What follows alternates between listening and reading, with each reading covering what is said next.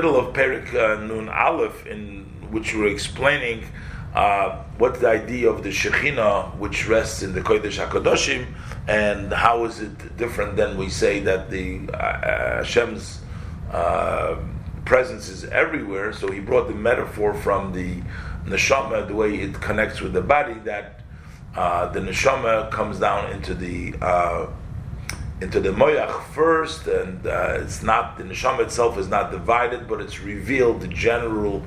It comes to the mind first, and from the mind, it's revealed in a general way, and then later on it expands into the rest of the body. Now he's going to go back to the explaining the uh, metaphor for Hashem.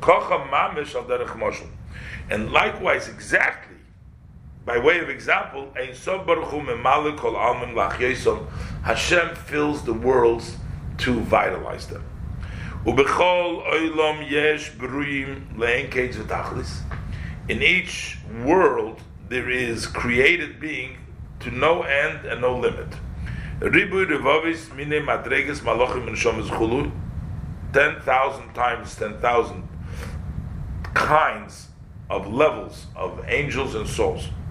The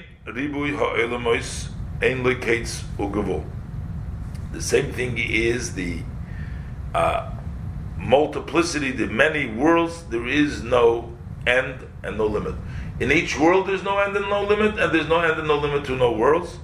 Gavoya al Gavoya Chulu, using the verse, one is higher than the other, there is always one above. And behold, Mehusei v'atzmusei shel ein sof baruch hu, Shove bel yonim v'tachtonim. The essence of the Ein Sof, blessed Ein Sof, is equal in the above and the below. Kamosh la neshama now, as we said the neshama. Just like the neshama does not relate to one body more than the other one, we were all talking about Atzilus before, but the same thing is true for the rest of the world because they're all part of this general order of Ishtalshlus. So the Ein Sof is not in one place more than the other place. The Ihu Stimim the Chol Sitimin. Hashem is the one who's hidden of everything that is hidden.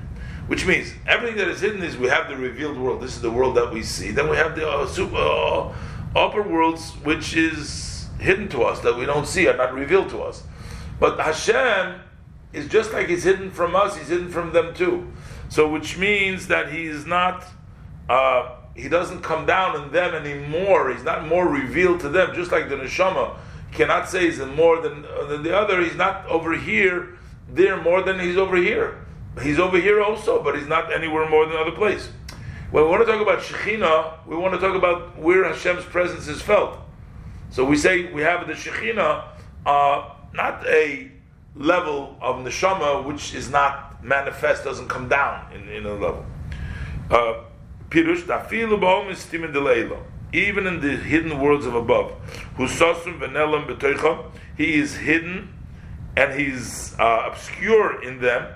Just as he's hidden, just like he's blocked and he's obscured in the b'tachtonim, just like we don't see Hashem here, he's not seen over there either.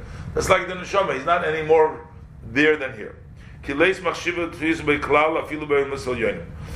is no thought that can grasp him even if we talk about the super, uh, the higher world. So it turns out the way Hashem is over there, He's over here too. That's the level we say There's no place empty from Hashem. Hashem is everywhere. So I can't say that He's in one place more.